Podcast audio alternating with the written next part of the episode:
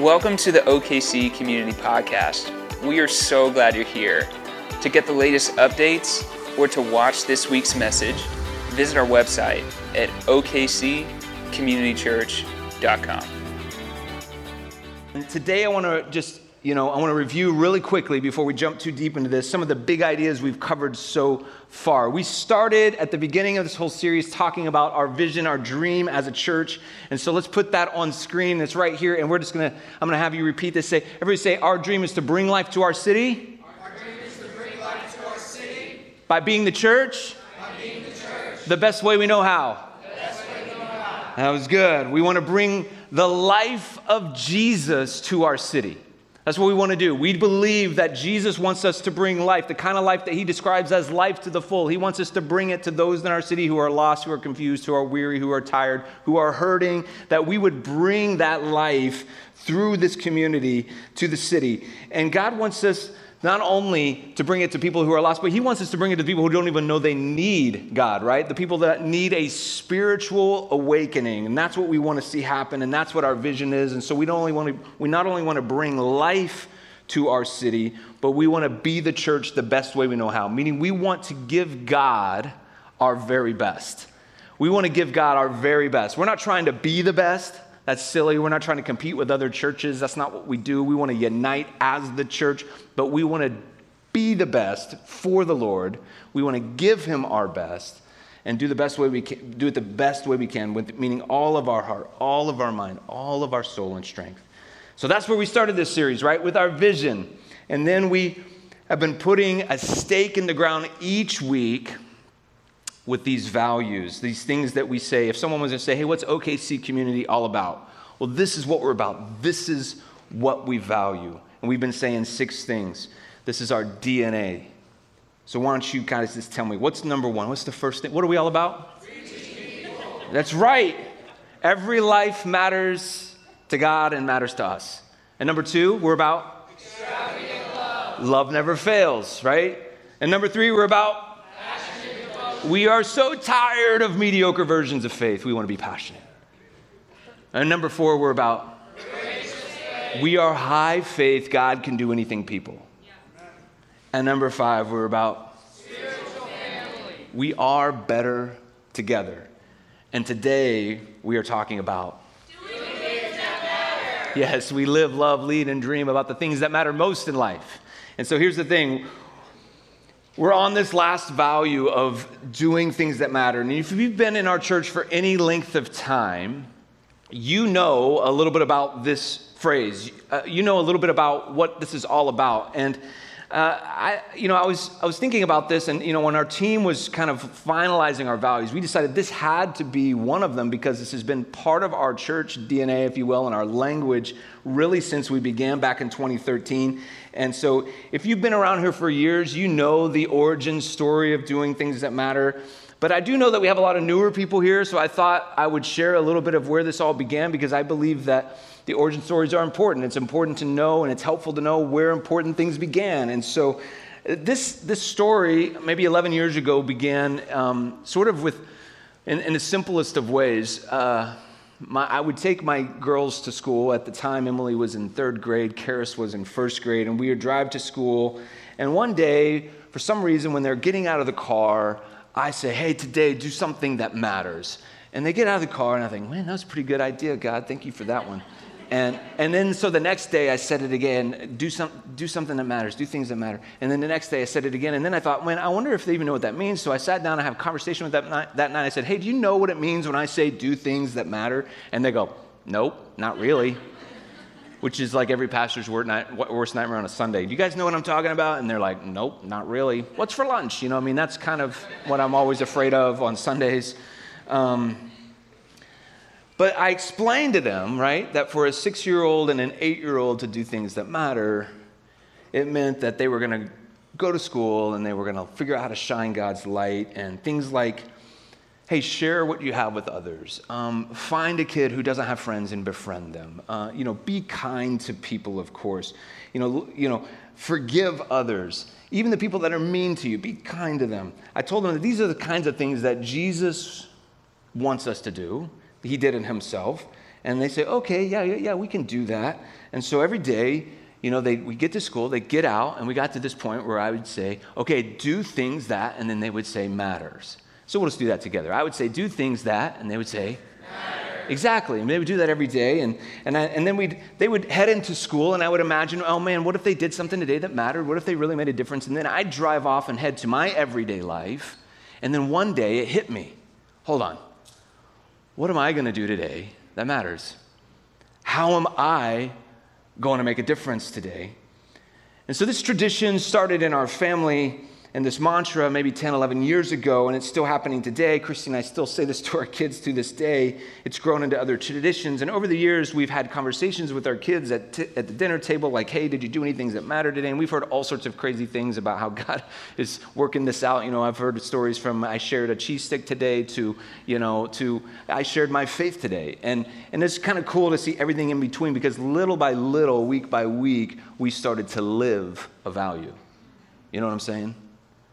So doing things that matter eventually grew into a book, eventually grew into a church, and then eventually became not a thing about what we were doing, it was about a thing that was owned by a group of people, and it became something that was more representative of a way of life that we could follow Jesus um, in a way that has not only high faith, but has a high capacity to go and do the hard things that He's called us to do. That we would actually be people that want to do things that matter. So, like I said, in those early days, my kids would get out, they would drive off, and I would wonder, I would wonder myself, what am I going to do today that matters? Because the truth is, there are too many days that go by where we don't do anything that matters. And when I say that, our life always matters. God cares about all the things we do.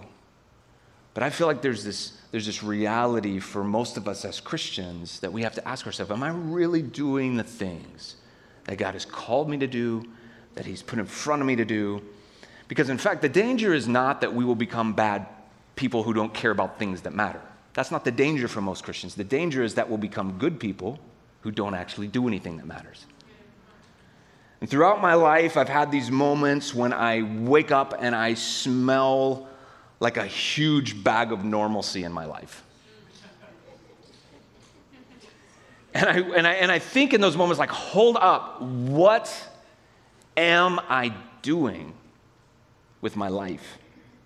Am I just going through the motions? Am I just clicking off days like I have an endless number of days to waste? It says in Psalm 102, verse 3 For my days vanish like smoke. Poof, right? James says, My days, our life is but a vapor. Poof. It just it goes so fast, meaning every day comes and goes so quickly. So we wake up to these calls of urgency in our life, and they're important because these wake up calls cause us to consider what am I really doing with my life? Who am I really becoming? Do I like who I'm, who I'm becoming? And, and am I giving myself and the things that I am becoming and the things that I'm doing? Is that what I want to give my short life to? One of the most important conversations Christy and I ever had is when we were in the middle of these wake up and smell the normalcy moments. And, and Christy said to me, You know, I'm tired of talking about the life that we ought to be living. We need to get off our butts and go after it. Only, guys, she did not say butts. I'm kidding. That's totally what she said, because the word B U T T is like a cuss word for my wife, Christy, right? Like, she's like, TV ma, that's bad. You know what I mean? TV ma, you got it. Uh, this, this value, this value of doing things that matter is all about the moments when God's Spirit works in us, inviting us to deeper than normal to be willing to scale the walls of normalcy, to break free of the sea of sameness, and to embrace a life with Jesus that is countercultural and that is different from the status quo. This is really, really important to think about our faith in such a way that doing things that matter is ultimately about life. It's about, it's about your life and the life at its most basic form, we have to remember is on a clock that it's ticking. None of us like to talk about that reality, but it's true, right? Life, like David said, his days vanish like smoke. So maybe we should say it this way today Life as a follower of Jesus was never designed to be easily lived. And that's the truth. I mean, we like to patty cake it up and we like to think that God is only about making us happy, but Jesus described life in a little bit of a different way. God cares about our happiness, God will give us joy, but he describes it in a different way. Matthew 7 13 and 14, one of my favorite passages, uh, it says this this is the message version. It says, Don't look for shortcuts to God. The market is flooded with surefire, easygoing formulas for a successful life that be, can be practiced in your spare time. Don't fall for that stuff. Say, don't fall for that. Even though crowds, crowds of people do. The way of life, the way to life. Everyone say, the way to life the way to life, to God, is vigorous and requires total attention. So Jesus was saying in Matthew 7 hey, if you want to be on the road that leads to life, you must pay attention. You must be focused. You're going to have to sacrifice. You're going to have you're going to have to go all in. But he promises it's the way that leads to life, right? You know, the NIV version of the Bible, that particular passage describes it like this He says that there is a broad way and a narrow way. The narrow way leads to life, the broad way leads to a place called destruction. And when he says destruction, he means eternal separation from God. And in the biblical terms, real simple terms, destruction means hell. He says, no, no, no, there is another way. There's a narrow way to God, though. So let me ask you, put this question on the screen. Are you choosing the path to life, to God? Are you choosing that path, or is life simply choosing you? Meaning, whatever life brings is your reality. I really believe most people react to life more than they create life. So they fill their days reacting to what everybody else and whatever the world brings to them versus pushing ahead and saying, No, no, I'm going to I'm going to do something today that matters. And I wonder if only a few people find that narrow path in life because most people aren't really looking for it. Most people find being on the broad road with the rest of the crowd as an easier way to live. The scriptures even say that many of the religious and many of the spiritual people, which means many in the church, are totally fine with being on the broad road. But we have to remember that road leads to destruction. You know, one of the most, one of the most annoying things that I do to Christy is answering any question she asks me with the answer, eh, I don't care, whatever. Hey, Tim, what do you want for dinner? Eh, I don't care, whatever. Husbands, you know what I'm talking about? Yes. Hey, Tim, what do you want to do this weekend? Eh, I don't care, whatever you want to do. Hey, Tim, what should I wear? Eh, I don't care because everything looks great on you, honey bunch. You're the best. we need to care about life, don't we? We need to care about the life that Jesus was talking about in Matthew 7. We need to care about the things that matter. We need to get off our BUTTs and go after it. But I'm not sure if we always do. We might in our heads and in our hopes, but I don't know if we do in our life. The easy road is just right there, and it's so accessible and so tempting and so easy. Which brings us to uh, the moment that the disciple Peter met Jesus. At the time, in this story that we're going to read, Peter was still known as Simon. He was a fisherman. And Jesus invited him to do something. He invited him to do something. Everyone say, do something. do something. This is what he invites him to do. Luke 5, verse 1. One day, as Jesus was standing by the lake of Gennesaret, the people were crowding around him and listening to the word of God. And it says this in verse 2 it says, He saw. Everyone say, God sees. God sees. God sees you right where you are. Always. He sees you whatever you're facing, and he sees Peter in this moment. He saw at the water's edge two boats left there by fishermen who were washing their nets. He got into one of the boats, the one belonging to Simon, and he asked him to put out a little from the shore. Then he sat down and taught the people from the boat. When he finished speaking, he said to Simon, Put out into the deep water and let down your nets for a catch. And Simon answered, Master, we've worked hard all night and we have caught nothing. But because you say so, I will let down the nets. Okay, a few things. First of all, it says that Simon has already stopped fishing, right? He's already got out of the boat and he's washing his nets, which means he's done. He's finished fishing. He's not going to do it anymore. He's giving up. He hadn't caught anything. And so some commentary suggests that this would have been sort of taboo. This would have been not okay because fishermen weren't supposed to stop before they caught something. They had to, they had to stay out there until they caught something, but Peter was stopping early he wasn't supposed to come home empty handed, but he was done. He was quitting for the day. He had empty nets, he had an empty boat, and he was frustrated, right? I don't know if you've ever been in a place like that where you can relate with Simon. Anybody with me? Where you, you're like, man, that day did not go like I wanted it to go. And Jesus comes along and he steps into the very thing that was Simon's frustration. He steps into Simon's boat. Simon stepped out of the boat Jesus stepped into the boat. The very thing that Simon got out of, that he was frustrated about, that he was a source of sweat, that was a source of frustration, that he was disappointed in, the very thing that Simon got out of, Jesus got into, and he used that same space as a source of encouragement to all the crowds that were listening.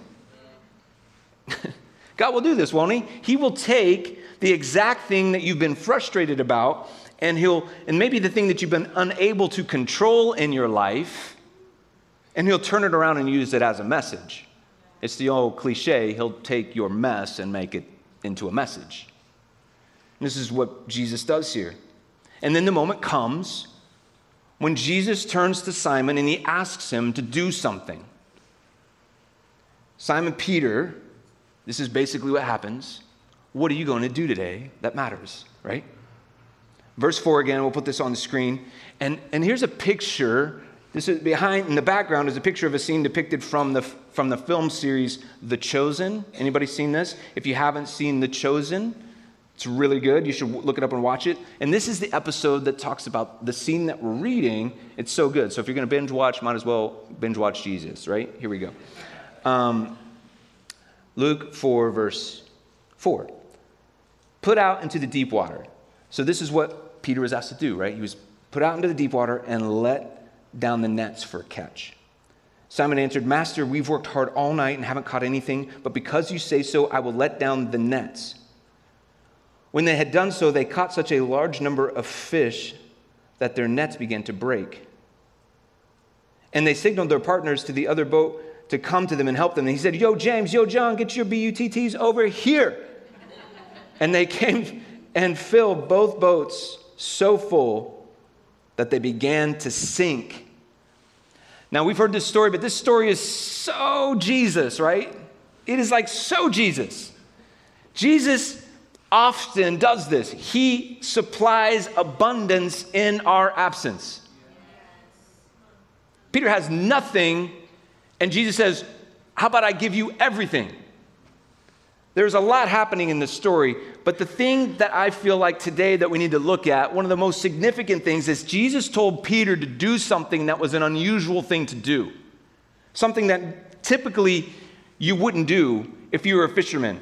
Because in the Sea of Galilee, the fishermen were taught to do a couple things. One, they were taught to fish in the shallow water. That's where the fish were. So the fishermen would usually fish in the shallow water, and they were told to fish at night. That's when you catch fish. But the people that he had taught, he had been teaching them. It was already noon when Jesus got t- done teaching them. Then Jesus told Simon to pull out into the deep waters at the peak of the day. He told Simon to, to go and drop his net in the waters where the fish are not supposed to be at the time of day that the fish are not supposed to be able to be caught in. And this is what he tells Simon to do. And Simon could have, could have, could have stuck to normal, couldn't he?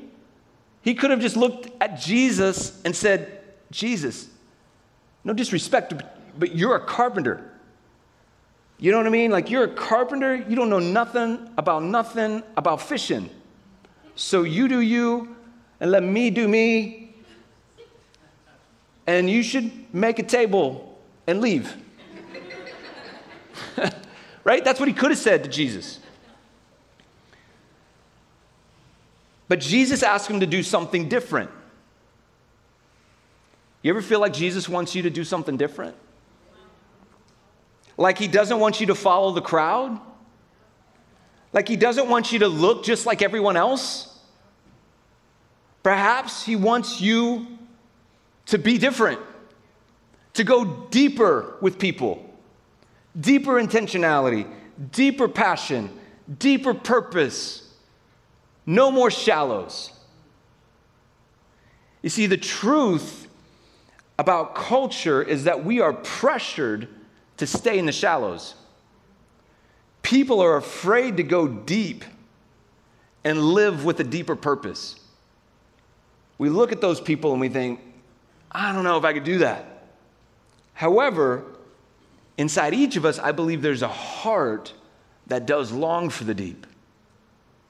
It's like in Matthew 7. The world looks for the broad road, the way that's easier, the way that's more shallow, we could say. But there is a deeper way, a more narrow path to life and to God. And this is the path that Jesus calls us to take. It's the deeper way of life. It's more narrow, which, by the way, narrow doesn't necessarily mean strict or hard, although it might be at times. It's actually just more specific. Narrow versus broad broad is unspecific, do whatever you want. Narrow is specific. The way to life, to God, is specific. So many people think this means, oh man, this is going to be the hardest life ever. Or if you look at it more as specific, it's going to be the most clear path ever. And so, for so many of us who are trying to figure life out on the broad road, we find ourselves bumping the, you know, the sides of that road, just going back and forth, tossed back and forth, is what it says in Ephesians, by the waves of the world. Yet Jesus says, I have a narrow way which our mindset says, oh man, that's going to be so much harder. Or it could just be more clear. He tells us to do things, though, that are different, do things that are not the norm. Just like he told Simon to drop his nets into deep water, he will tell us to do things that don't make sense to the world around us, that don't make sense even maybe to ourselves. But a life of doing things that matter is always deeper than, it's, it's different and it's deeper than spending my time doing the same thing that pretty much everyone else does. And isn't this the elephant in the room about Christianity? We don't look or act all that different. We spend our money the same way, we spend our time the same way, Maybe not 100% the same way. Maybe there's little things that we do. Maybe some of you are saying, well, no, no, no, I've really, I, I mean, I get it. Some of us have, we're, we're all in different places in our journey, and some of these things we've already figured out. But by and large, Christianity today, it's hard to tell who's a Christian and who's not. Yet Jesus calls us to a different type of people doing all sorts of different things. Now, the, the truth is, is we're all humans with Jesus or without Jesus. We're all humans, therefore, we all share in our humanity. There, there's going to be a lot of similarities in our struggles and our pains and the things that we experience. We're all humans, we're all connected. But according to the example of Jesus and the way he lived, Christians should be the most loving people in the neighborhood. They should be the best servants at the place of work. They should be the most encouraging people in the family. They should be the most patient parents people know. Now, I say all that not because we're supposed to be perfect, not because we're better than other people or that, any, or that we're better than anyone for that matter. In fact, it's, it's quite the opposite. We're also not trying to earn some sort of Christian Puritan badge of honor by being do gooders. That's not what this is about either. No, we should be that way because the grace of Jesus has come into us so deeply that it's actually transformed who we are to where we are no longer our own, but we are identified by Christ in us, and that is what comes out of us. And therefore, we look different because we realize we're actually powerless without God, and therefore, our life can't do anything without Jesus. Therefore, yeah, it just comes out looking different, different than the world. So Simon catches all these fish, right? He's got this boat full of fish two boats. And what happens? Verse 8. When Simon Peter saw this, he fell at Jesus' knees and said, Go away from me, Lord. I am a sinful man. You see, when you realize that you're in God's presence, which is what happened right here to Simon Peter, you do, become, you do come face to face with your own unworthiness and your own sin. And it humbles you. For he and his companions were astonished at the catch of fish that they had taken. And so were James and John, the sons of Zebedee, Simon's partners. Then Jesus said to Simon, Don't be afraid. For now, from now on, you will fish for people. See, Jesus was changing Simon's story, right? He's changing who Peter will become. And then it says, So they pulled their boats up on shore. I want you to get this picture. Imagine these men pulling their boats up on shore, and they left everything and followed him. You see, Jesus, Jesus makes us what we're not. He sees Simon, and he sees more than a fisherman. He sees James and John, and he sees more than fishermen. Jesus makes us what we're not. He makes us what we don't see in ourselves. He chooses us and sets us apart for a special work. He invites you and me into deeper ways of living, the ways that don't follow the broad path of life and the world.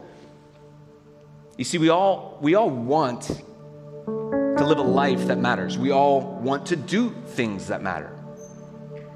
We're just not sure if we want to give up the things that don't matter.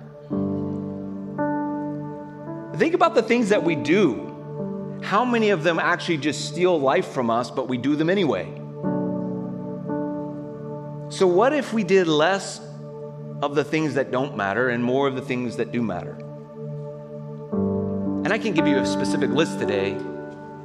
I can just give you this truth that inside each and every one of us, if we have Jesus in us, He's calling us and compelling us to go deeper to a better way of living.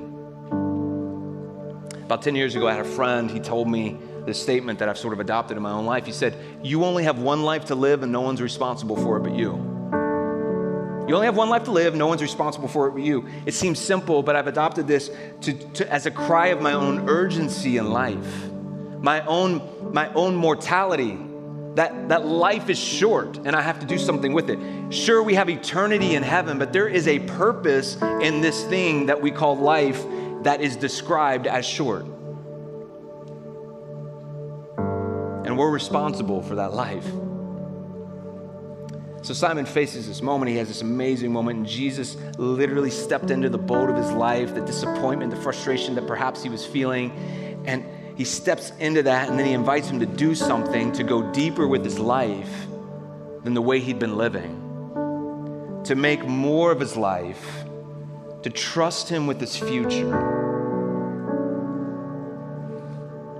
Do you think about this? What he said to, to Peter? He says, You will no longer fish for fish. Actually have something better for you. I want you to fish for people.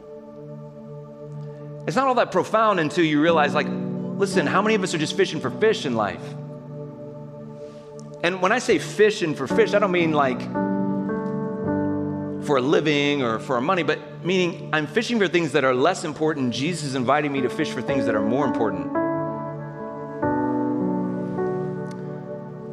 Jesus has stepped into our life and he's invited us to go deeper with him. He's inviting us into a life that scales the walls of normalcy for the sake of God's kingdom. He's inviting you to depart from the broad way of life, right? To let go of the things that don't matter. And He's inviting you into something better, into something deeper, into something more rich, something that He says, you know what, I'm gonna let you let go of the things that are less important, the things that don't matter and I want you to embrace a life that's more important. And I want you to trust me in the process. I want you to trust me that the things that you need in life, that if you would quit focusing on what you need and you would just focus on me, I'll actually give you more than you need. Jesus will always give us more. So, my friends, I just got to ask you today what are you going to do today that matters? And then what are you going to do tomorrow that matters? and the day after that. Jesus is inviting us into a better way to live. So, this is why it's a value. Because if I can live this value, it's a better way to live.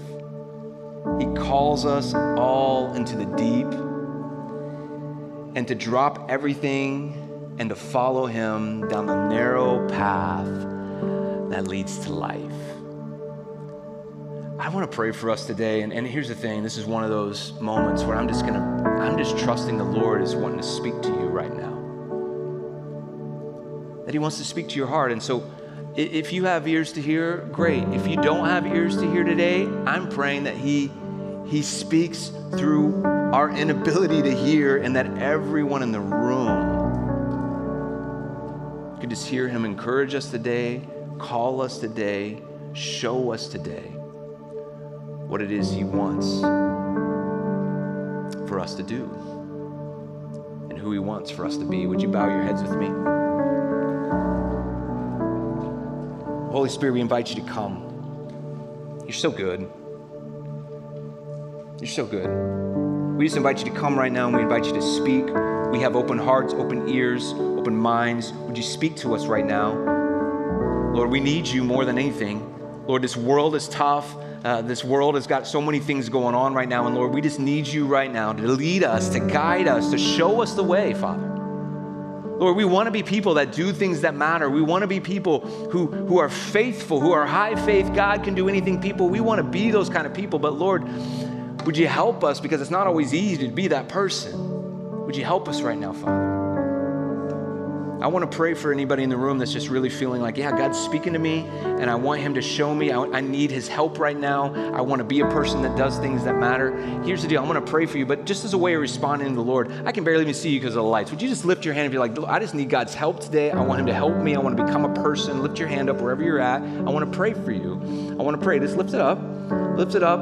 I hope that everybody wants this in some way that everybody wants God to just lead us into a new place of understanding what's more important in our life. Heavenly Father, I pray for every person that's feeling uh, just a response in their heart right now to what you're saying. I just pray for them that, Lord, you would show them exactly what it is that they need to hear from you today. Let them hear you in a way that gives give them give them an understanding of what the days ahead look like, what the calling ahead looks like. But Lord, more than anything, this isn't about some huge calling of a specific thing, but this is more about just the persons that we want to be, the people that we want to be. I pray over this church body, would we be known as a community who does things that matter for your kingdom.